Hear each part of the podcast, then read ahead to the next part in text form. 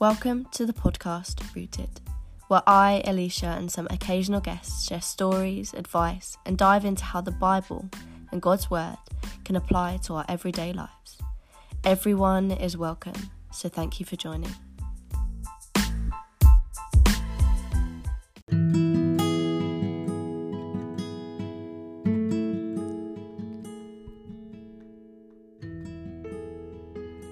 Everyone, I hope you're doing really well. Uh, I haven't been making podcasts for quite a while. I just wanted to take some time out, but also just be really honest about where I'm at. I want this podcast to be something that speaks truth and something that comes from a place of devotion, and I wasn't feeling like that for quite a while, so I wanted to make sure that the image of this podcast stayed how I intended it to. Today, I want to talk about feeling like you're an unlikely choice for Jesus. Feeling like maybe you are unworthy for God to pick you.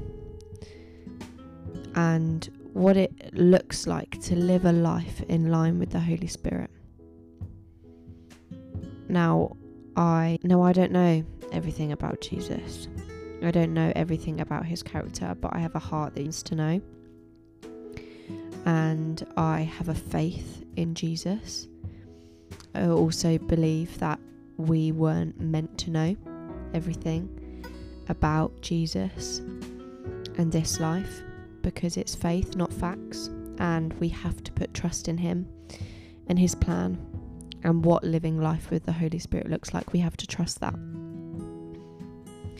and someone that had no clue how relational and how intimate his relationship can be was a woman we find in John chapter 4.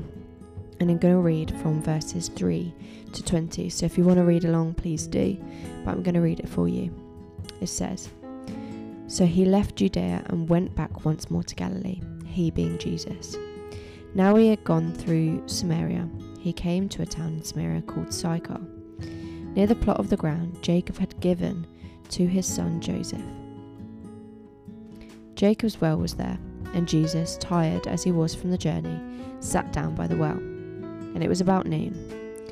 The Samaritan woman, the sorry, the Samaritan woman came to draw water, and Jesus said to her, "Will you give me a drink?" His disciples had gone into the town to buy food. The Samaritan woman said to him, You are a Jew, and I am a Samaritan woman. How can you ask me for a drink? For Jews do not associate with Samaritans. Jesus answered her, If you knew the gift of God, and who it is that asks you for a drink, you would have asked him, and he would have given you the living water. Sir, the woman said, you have nothing to draw with, and the well is deep. Where can you get this living water? Are you greater than our father Jacob, who had given us the well, and drank from it himself, as did also his sons and his livestock? And Jesus answered, Everyone who drinks this water will be thirsty again. But whoever drinks the water I will give them will never thirst. Indeed, the water I will give them will become in them like a spring of water, welling up to eternal life. And the woman said to him, Sir, give me this water so that I will not get thirsty and have to keep coming here to draw water. He told her, Go and tell your husband to come back. I have no husband, she replied. Jesus said to her, You are right when you say you have no husband. The fact is, you have five husbands, and the man you now have is not your husband. What you've just said is quite true. Sir, said the woman, I can see that you are a prophet. Our ancestors worshipped you on this mountain, but you Jews claim that the place where we must worship is in Jerusalem. Woman, Jesus replied, believe me, a time is coming when you will worship the Father, neither on this mountain in Jerusalem you Samaritans worship what you do not know. We worship what we do know, for salvation is from the Jews. a time is coming and has now come when the true worshippers will worship the Father in the Spirit and in truth. For, for they are the kind of worshippers the Father seeks. God's Spirit and his worshippers must worship in the Spirit and in truth. The woman said, I know that the Messiah, called Christ, is coming, and when he comes, he will explain everything to us. Then Jesus declared, I, the one speaking to you, I am he. And I'm actually going to stop reading there at verse 27. Forgive me, I think I said to verse 30 or maybe I said before, and maybe I've got carried away and read on. Um, I think I said till verse 20, but you've got seven more verses, so there you go, enjoy. Um, but verse 23 ends um, You Samaritans worship what you do not know. We worship what we do know, for salvation is from the Jews. Now, I don't know if you've ever been in this situation where um, you've bought some new shoes and they start to rub against you and they um, give you blisters or maybe you're out on a night out for those girls and, and you start looking great at the, the beginning of the night and then your heels start to rub and then dress comes loose and you stood there feeling like an absolute wally your hair's come down and your shoes are really starting to rub and you're like oh I forgot my flats what am I meant to do? Or for me right now goodness knows what's happened, I've got a fresh pair of Air Forces and an old beaten up pair of Air Forces that I wear to work. Somehow, somewhere, I have lost one of each. And I only discovered this when I started wearing the left the left shoe of the beaten up ones. Now I could have chosen better if I'm honest because the left one is the worst one of the beaten up ones. It has got cracked plastic in the back and it rubs against my feet. And it's not even like I can just wear both of them to kind of make it even out. It's not like I can just wear the fresh ones because I can't find them. I have one of each and it is it's getting to me. If I'm honest, it's getting to me. But these shoes rub against the back of my heel. And the reason why I give this little antidote is because this woman, her walk had been painful. She had got to a point in her life when her metaphorical heels or her shoes or like my beaten up Air Forces had walked me through life and start rubbing me down and started absolutely ruining the back of my heels. Started really destroying the way I walk, giving me a limp. Now, for this woman, or maybe for you, life has given you a situation where it just keeps getting more painful. And you get to that point where you just got to take the shoes off. You've just got to walk around barefoot because it gives you a breath of fresh air. It gives you that ability to walk with freedom. And when you're in that much pain, Trust me, I've been there. You take your heels off, you just do not care because the pain of those blisters has to stop. And unbeknown to this woman, she was about to have a true moment of vulnerability, a true moment of being able to, to stand there in her mess and be met by someone who would socially, relationally, and spiritually love her, and accept her for where she's at. You see, God wants to know you so personally in such a kind way. Now, I want to look at what this woman's life looked like up to this point. Now, I want to dig through three particular places in her life in which she was placed the lowest of the low. I mean, you see that spiritually, it was hard work for her. She had a hard job cut out for her socially, and she had a tough walk relationally. So, first of all, spiritually, you see in this passage and you read about the fact that this woman is a Samaritan. Now, Jesus is a Jew, and for those who know a little bit about the context of this, is that Samaritans do not talk to Jews They did not get on well. And this is the reason. So, around 600 AD, the Babylonians were a nation right next to these guys. They came in, they conquered Jerusalem, and within that, they actually conquered the Jewish people. And the Babylonians were very clear about how they coordinated this. You see, what they did is they came in, they found out who was like really good, who was on point, and they took these guys who were excellent and they would take them out of that culture. They conquered them and then they took them back to their own culture. And if you were an average guy, average guys got left behind. They were apart from the Babylonians. Then they brought their nation, it doesn't stop there, they brought their nation into the country and intermarried into them to destroy their culture internally. So, this is what began to happen to the Babylonians. They began to marry some of the Jews, and they would marry them, and this was not great, but it would happen at a great cost. They stood against what all the Jews believed in, and some of them did not believe that this is what God had for them. The Jews married the Babylonians, and they would have children and families, but they were looked down upon by other Jews the guys that compromised, the guys that didn't take things seriously enough, the guys that were weak, the guys that gave in. And these were the Samaritans, the kind of group that if you came from, then you were seen as spiritually second class. You were the guys that, like, the Samaritans were the guys who whose ancestors compromised if you were a Samaritan, you were the guys whose ancestors gave in, and they kind of became this half breed nation. So, this is the context for this woman spiritually. She is a Samaritan, and she would have been on the bottom rung. And in her generation, she she could see the the ancestors who were just basically a disappointment for her. And for Samaritans, it was a really big deal. She was on the bottom ladder spiritually. Now, socially, she was right at the bottom as well. You see, women weren't really thought of this well.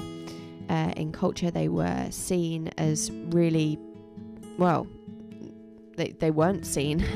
That's the point. They were completely dismissed. And this is not God's heart, I want to point out, but this was true in the culture at this time. And there's a book called the Talmud. I don't know if I'm saying that right, but it's a, basically a, a Jewish prayer book. And in the Jewish prayer book, men would pray these prayers. And this is a prayer that was in the book.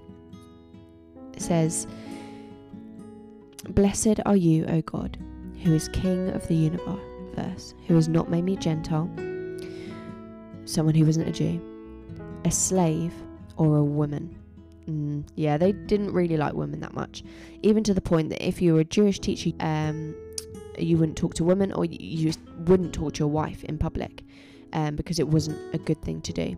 And again, this is not God's heart, but it was true for the culture at the time. So this woman was spiritually on the bottom rung, but socially on the bottom rung as well. You see, what this woman had done relationally put her at the bottom in this conversation, we see that Jesus said, Yeah, you're not married and you've been married five times, and the man you're living with is not your husband. Relationally, she lived through a story of rejection. We can look at this story and go, Oh, she got around a little bit and she's got, she's had five husbands and she's now living with someone who isn't her husband. But it's really important to understand the culture this time. Now, women didn't have any rights at this time, so a man could divorce his wife for pretty much anything. If she burnt the dinner, divorce. Um, which I'm quite glad about is not true for the time. I literally just made sausage rolls and burnt them. So, you know, well, haven't got a husband, but still, if that continues, I would be getting a divorce. If she didn't give him children, then he could divorce her so maybe she was infertile and she never provided anyone for children, so they just divorced her. So her story is a story of pain and rejection, spiritually, socially, and relationally. Jesus meets this woman. He is having an unlikely conversation in an unlikely place with an unlikely person at an unlikely time. Now, let's talk about the fact that it's an unlikely place, or the place that it took took place. Um, now, this particular well that is in this passage is a well that was built by a man called Jacob, and um, this well was very well thought out. It was placed there um, to be able to bring water to that small tribe, basically, to that small collection of people who lived in that town. Um, but what would happen with these wells is it would rain, fill up the well, you would go collect your water, and then it would come to the hot seasons where not only would it be used a lot more often, but it would also be drowned out and it would become stagnant. Now, this uh, particular well at this time would have been water of not great quality, water that w- basically showed desperation. Um, but not only did it show desperation, this well was not being used by anyone else because it wasn't great quality water, because it was stagnant, and because it was empty. As you see in verse um, 9 to 12, it says, The Samaritan woman said to him, But you are a Jew, and I am a Samaritan. How can you ask me for a drink? For Jews did not associate with Samaritan women or Samaritans. Now, the point of this place is really purposeful. This woman was quite clever about where she was going. She used this well because no one else went there at this time. She was hiding. Relationally, she was hiding. Spiritually, she was broken and ashamed and socially she was looked down upon. She did not want to be anywhere near anyone. And she is surprised to hear Jesus talk about this living water that she had never heard of before. What he was doing is he was offering her something that a well could not provide. Definitely not a stagnant one. He was offering her something in her desperation that would fulfill her in verse 13 it says, Jesus answered, Everyone who drinks this water will be thirsty again, but whoever drinks of the water I give them will never thirst. Indeed, the water I will give them will become in them like a spring of water welling up to eternal life. This is something unheard of for this woman. I mean, it's unheard of that a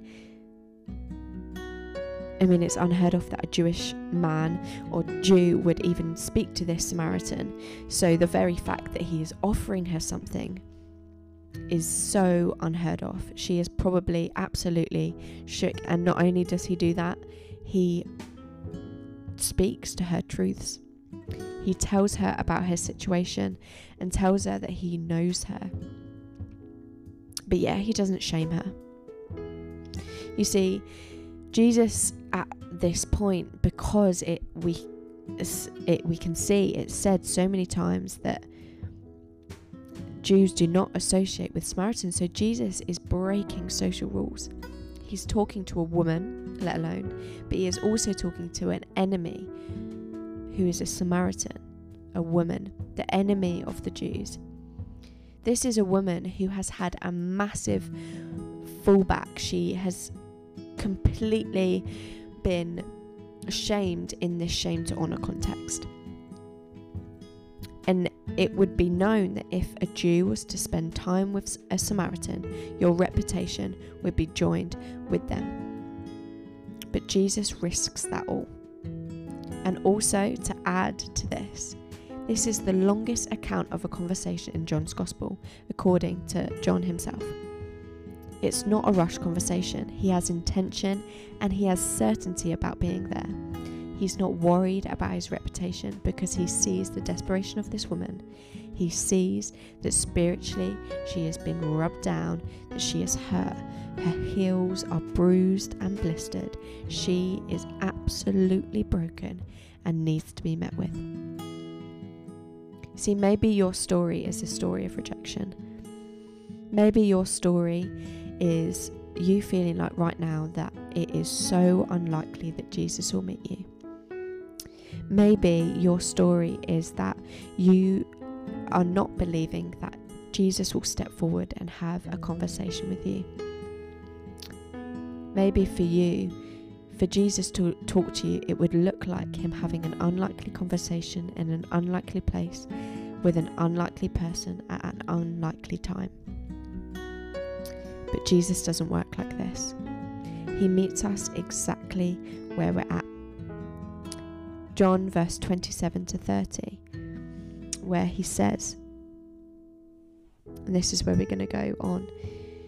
Just then his disciples returned and were, sus- and were surprised to find him talking with a woman. But no one asked, What do you want? or Why are you talking with her?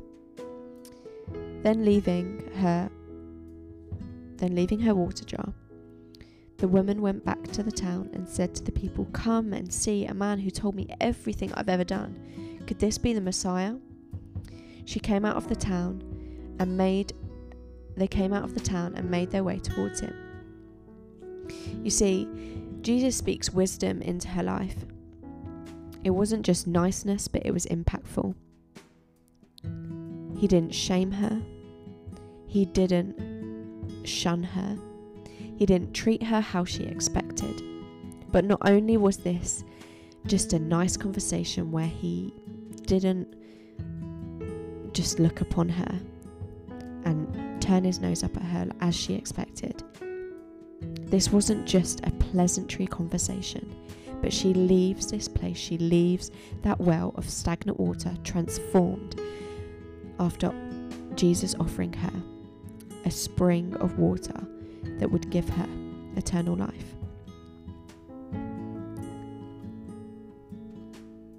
Now, this is a beautiful story that I absolutely love because he meets with a woman who who he risked his reputation not just to speak to her about random things but he showed her truth he gave her truth, spoke truth into her life, and allowed her to be transformed by offering her something that was completely unexpected.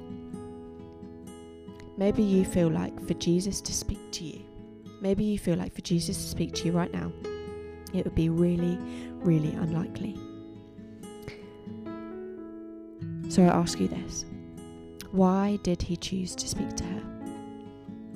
Why does he choose those who are unlikely? Or why would he use us when we feel unworthy? You see, it is shown again and again in the Bible that God uses what we might call unlikely people. You see, we're not God and we can't know each other's hearts. We can never see the whole picture. We are bound by earthly limitations, and there's no way getting around it. Human beings can't be perfect, and we can't make perfect judgments or have complete wisdom and absolute knowledge. You see, the Bible shows us that God uses people. Again, Jesus hung out with morally corrupt people. Jesus didn't rub shoulders with royalty. He made kings angry and defied the status quo. He didn't play by the expectations of holy people either. He welcomed harlots and washed people's feet. He ate with Rechabites and hill people that didn't matter to the world around him. He didn't trend his gifts among the popular. He spent gifts on sickly roadside lepers who could barely grab the, the, the hem of his dirty cloak. And you have to read that story. It's in Matthew 8 if you want to read that. Not only did Jesus do that, but he pursued fishermen and his disciples, not the rich and the famous. This is who God chose to speak to and through. He chooses Paul to show you what kind of God he is. He chooses the weak, he loves the ungodly, he is kind to those who do not deserve it. Not only this, but he uses people who did deserve it, even though they thought they didn't. Now, in 1 Samuel, we read about David, and I love the story about David. You see, a bit of context for his story is basically Saul and Jonathan, some guys in the Bible, died in battle, and David became the king of Israel. But there had been a lot of stuff building up to this. There was an unlikely choice of someone who was seen unworthy by even his family. Yet David was trusted to fulfill his promise at the right time. And just his story was absolutely incredible. Now, in 1 Samuel, as I said, we see the story of David being picked and David being chosen. Samuel was looking for a new king, as the Lord had sent him to do and he went to a guy called Jesse's house. Now, Jesse had, I think, nine sons. I'm not quite sure. And Jesse showed all his sons and invited them to this kind of presentation, really, where they would stand up in a line and Samuel would choose which one was king. They were taken down this line, and Samuel was kind of waiting for this big yes from Jesus. Verse 7 says, um, The Lord told Samuel, Do not look at his appearance, how tall he is, because I have rejected him. God does not see as humans see. Humans look at the outward appearance, but God looks into the heart. So Jesse brings in all of his sons. Samuel says to the first one, The Lord has not chosen this one. And again, the Lord has not chosen this one either. Again and again, the Lord has not chosen any of these. He gets to the end of the row. Verse 11 Are these all the sons you have? They're still the youngest one, Jesse answered, but he's tending to the sheep. Don't worry about him. Samuel told Jesse, Send someone to get him. We will not continue until he gets here. So Jesse sent for him. He had a healthy complexion, attractive eyes, and a handsome appearance. And the Lord said, Go ahead, anoint him. He is the one. So Samuel took the flask of olive oil and anointed David in the presence of his brothers. The Lord's Spirit came over David and stayed with him from that day on. Again, we see this story of rejection. Jesse, David's own father, said, "You know, don't don't worry about him. He's young. He's nah, he's nothing. Let him tend to the sheep. He's a slave boy." But yet God said, I do not see as humans see, but I look at the heart.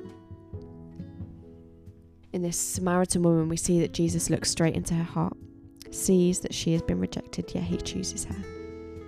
Because he has a purpose and a plan for everyone who is broken, for everyone who needs Jesus. What is the point of this episode, this podcast? It's to say that even though you may feel like it would be unlikely for Jesus to meet with you, or maybe you're waiting, maybe you're waiting for Jesus to come and meet with you, but it just feels too unlikely. Maybe you just don't feel worthy enough. Maybe you're looking at your leaders in church and you know, yeah, they've got it all going. Or maybe you look at the women in worship or men in worship and you go, yeah, they sound great, and you know, I won't give it a go because they're amazing. I'm not as good as them. I'm not worthy. It's unlikely that God will ever choose me to do that. He looks at your heart. He sees you. He sees your journey of those bruised hills. He sees that you have been hurt. He sees the rejection that you may have been through. And yet, He chooses you. So, what do we do with this information? Isaiah 52, verse 7 says, how beautiful on the mountains are the feet of the messenger who brings good news the good news of peace and salvation, and the news of the God, the God that reigns over Israel. Now, I love to not only read this verse and think about how amazing it is to be given the job to bring good news and to peace to those who need it and to bring salvation and tell people that Jesus is Lord and that He reigns but it's also just a beautiful image to think of it this way that messengers at this time didn't have great income. I don't think they had much at all, if they even had any. But it's very unlikely that they would have had shoes, and if they did have shoes, they wouldn't have been very good ones. And they were a bit like uh, I don't think the pigeons were very well trained, so the messengers would be feet messengers rather than pigeon carriers. I don't think they had great trainers. Um, so, what people would do, these messengers would would run around this town and basically do what we do with a quick text now. They would just pass on messages and they would go back and forth. So their heels would become bruised, their feet would become cut. And I don't know about you, but feet are just not the most amazing thing as they stand. Toes, I mean, mm, yummy. Um, but yeah, Jesus says, Beautiful are the feet of those who bring good news. These messengers or us as messengers have been through rejection, been through life that rubs down our heels, been through life that cuts our feet. But yet he says they're beautiful. I want to leave with a story from Matthew 12 where the disciples are out with Jesus picking some grain. So Jesus does this really cool thing in front of them, which I just want to point out. The, the Pharisees challenged him uh, in Matthew 12, verse 10, saying, Is it lawful to heal on the Sabbath? So he just does. In a case of mercy, he just heals a disfigured man right before their eyes. I just think that's really cool. Um, that Jesus has one sense of humour, but also just the power to go, eh, Yeah, I'll show you. Um, which I just think is really cool. But in this article, it links in the, the relevance of Jesus' Jesus' healing power and his inability to be contained in a box by us. In Isaiah 42, verse 1 to 4, it says, Here is my servant, whom I uphold, my chosen one, in whom I delight. I will put my spirit on him, and he will bring justice to the nations. He will not shout or cry out, or raise his voice in the streets. A bruised reed will not break. That's an important bit to remember. And a smouldering wick will not he will not snuff out. In faithfulness he will bring forth justice and will not falter or be discouraged till he establishes justice on earth. And his teaching, the islands will put their hope in him. You see, this article that I'm reading this from says we expect most people with special abilities to run to the nearest spotlight, hire a prompter, or in some way strive for the most fame as possible. But Jesus was not like that. In fulfillment of prophecy, he did not shout or raise ruckus, he worked quietly, at times purposely avoiding the public eye to accomplish God's will. But then this verse speaks about a bruised reed. To the world, a bruised reed is a worthless thing. It has no power, no stability, no purpose. It's no good for anything but to be cut down and discarded. In this world, there are many bruised people, individuals who have been wounded emotionally, spiritually, or physically, or like the Samaritan woman, socially, spiritually, and relationally. And to the most of the world, they are dispensable, but not to God. Amen. The prophecy that Jesus fulfilled is the bruised reed he would not break. You see, Jesus understands the bruised reed. He was bruised for our iniquities. In other words, he was bruised on behalf of those bruised by sin. Let your just take a minute to see yourself in this situation. Maybe you've been bruised by sin, or bruised by life, or bruised by circumstances. Jesus understands the bruised reed. He was bruised for our iniquities. Isaiah 53, verse 5. In other words, he was bruised on behalf of those bruised by sin. Those who come to Christ he will not despise, and they have his promise from Jesus. Isaiah 61, verse 1. Jesus says, God has sent me to bind up the brokenhearted. Maybe you feel like a bruised reed, or maybe your feet are sore from walking a life that has absolutely broken you or run you down, and maybe you have a bruised heel that is just a little bit of a blister and it's not even that much. But God wants to see you. He does see you, and He has been sent to bind up the brokenhearted. You may be pressed down with the troubles of this world, and you may be struggling with doubt, fear, anxiety, depression. You may be disheartened and may be ready to give up. But know this Jesus cares. He will have pity for the brokenhearted, compassion for the humble, affection for you, healing for the afflicted. Just like that woman accepted Jesus' offer for living, running water that would give her eternal life. Come to Him in faith, humbly trust His strength, and find that He is gracious to all of you. I love the story of the Samaritan woman. I love that Jesus risked it all his reputation, he risked being seen. Like it says, according to John's Gospel, it was the longest conversation held in account in his Gospel. Jesus has intention to speak with you and he will not rush the conversations, he will not rush your encounters because he believes in healing up your wounds. I pray, I pray, Jesus, that to anyone listening under the sound of my voice will be able to meet with you, will be able to be vulnerable in front of you and take themselves to you barefoot with their bruises and their scars and their broken hearts. Ask for your healing, and in return, will you swap their stagnant water and their desperate efforts for an eternal life, for a spring of water that will never leave us thirsty again.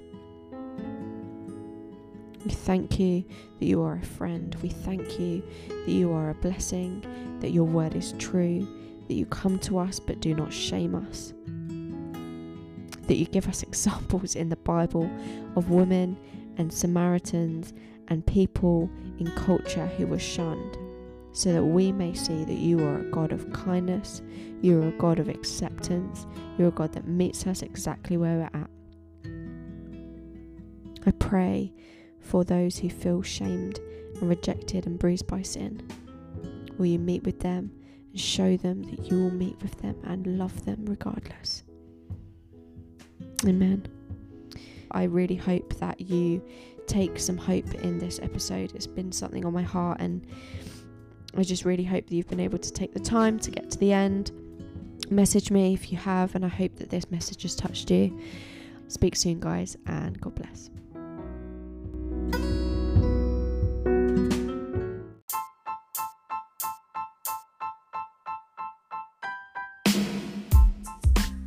Thank you for listening to Rooted the podcast. Make sure you share with a friend this week. And if you're listening on Spotify, give it a like, follow the page, and turn on your notifications. If you're listening on Apple Podcasts, make sure you follow the page. And for both of them, give a five star review and let me know what you think. Thank you for listening.